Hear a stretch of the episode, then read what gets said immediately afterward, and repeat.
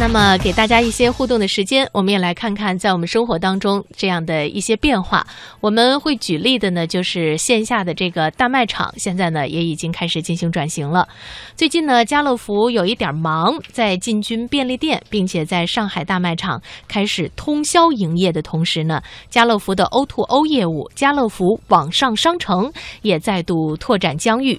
苏州和无锡这两个江苏经济规模排名第一、第二的经济重镇，成成了在北京、上海、成都、昆明之后，家乐福发展电商业务的新战场。多线转型的背后是日益严峻的经营状态。家乐福三季报数据显示啊，中国市场销售额跌幅超过了百分之七点八。那么就在不久之前呢，家乐福的中方股东辽宁成大股份有限公司发布公告说，计划以四点二亿元出售所持有的家乐福在中国六座城市的合资公司的股权。那么据报道，这六家公司当中有五家已经陷入亏损了。嗯，中国社科院财经战略研究院服务经济与餐饮产业研究中心副主任赵赵金桥认为，家乐福向 O2O 业务转型，反映了在中国这样一个全球电子商务规模最大的市场，传统的大卖场零售业务正在遭遇着猛烈的冲击。电商他们现在对超市这业态的冲击是很大的，特别是电商的平台非常重视快消品类的销售，对这个业态的冲击应该是非常大的。特别是今年网络的消费的整个环境变化，消费者的这种消费理念的变化，以及物流的这种改善。对整个大卖场，它的这个人流，对它的这个销售都带来很大的影响。所以我特别想问一下各位朋友，就是大卖场啊，呃，一般过年的时候，我们好像会去集中的采购一下。恭喜恭喜恭喜你！大概过一阵，我们就会频繁的听到这首曲子啊。呃，但是呢，你可能会有一点困扰，比方说我到那儿这个交通的问题，是吧？对，就是我不太好停车，不不太好停车啊。然后在逛这个大卖场的时候呢，人又会比较多。其实最大的问题你知道是什么吗？我个人的体验就是结账的时候排很长的。对，我在北京中关村的家乐福，原来因为我们学校离那儿近嘛，会去买大宗物件的时候去那儿购物啊，就每次排队大概需要排半个小时。嗯，实际上就为了买买。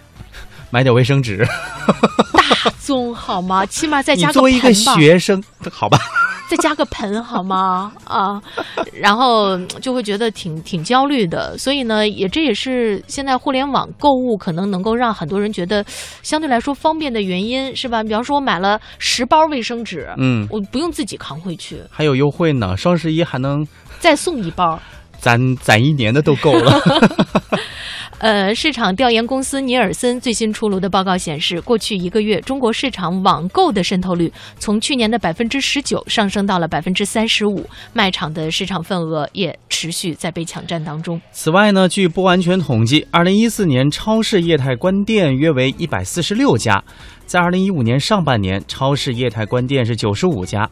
来自电商的冲击、日益高额的租金和人力等成本，以及同质化经营，使得这个行业也面临着日益激烈的竞争。嗯，家乐福也是感受到了这样的压力。公开资料显示，家乐福中国公司也在不断的收缩门店，陆续关闭了像昆山、合肥、绍兴等城市的部分店铺。重重压力之下，家乐福不断的尝试转型。在家乐福的设想当中啊，O2O 模式。可以整合丰富的线下产品线和门店资源，将线下门店作为依托，为消费者提供移动支付、门店退还等服务。不过，刚才我们提到的这位赵金桥，他也认为，呃，对于没有电商基因的家乐福来说，想要在线上实现从零到一的突破，或许并不容易。大卖场其实它传统的经营逻辑与这个互联网思维是完全不同的。像过去像家乐福这样大卖场，它是要占据中心商圈获得人流，这样才能平摊租金成本。而这个互联网的思维，它是要去中心的，在边缘地带也可以无限接近消费者。所以，它大卖场的 O2O 转型道路是比较困难。线上它也面临着电商对它这个流量的这种垄断的困境。上线这 O2O App 需要去投入大量的资源去获得那些流量。电子商务观察员鲁振旺也分析说，家乐福向 O2O 业务的转型也是面临着巨大的挑战的。整个卖场啊，它其实跟这个电商之间还是有距离的。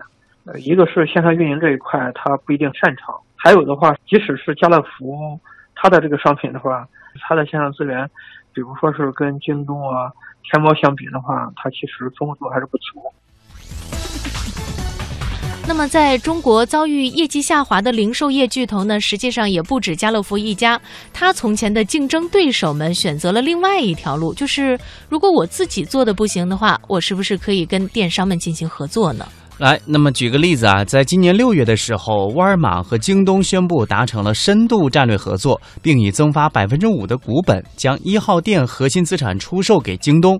在十月初，沃尔玛在京东的持股增加到了约百分之十点八，比之前增加了近一倍。而浙江最大的连锁超市之一三江购物则投入了阿里的怀抱。那么，到底哪一条道路更适合传统商超？可能呢，我觉得现在也没有办法给出一个绝对正确的答案。赵金桥认为，大卖场的转型啊，关键还是在于发挥线下的优势。大卖场它本身的优势来说，它是线下这种优势，它比线上电商那平台有更多的这个更早进入线下的网点的资源。所以我觉得像家乐福这样的传统的卖场，一定要找到它原来的优势在哪儿。现在的这种 O2O 转型，一定要收缩它的线下的网点，更聚焦线下为消费者提供零售的服务、产品的质量，包括售后的服务。我觉得这个才是它的优势，而不是去跟电商竞争流量。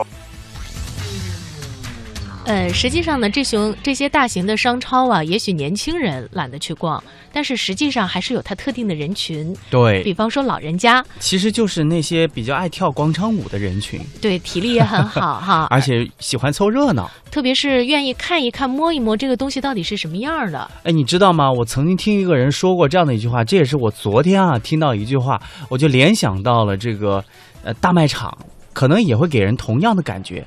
昨天我在出地铁的时候，遇到一位，呃，一个就跳广场舞的，就感觉跳得很嗨的一位 大妈，她就说了这样一句话：“她说我们跳广场舞属于治愈系。”啊，确实。我在想，就是可能很多人，他如果说自己的生活当中遇到一些烦恼，关在小房间里面觉得郁郁寡欢，你不妨就去一下大卖场。那种生机勃勃的生活气息扑面而来，我觉得至少会让你觉得自己不是那么封闭哈。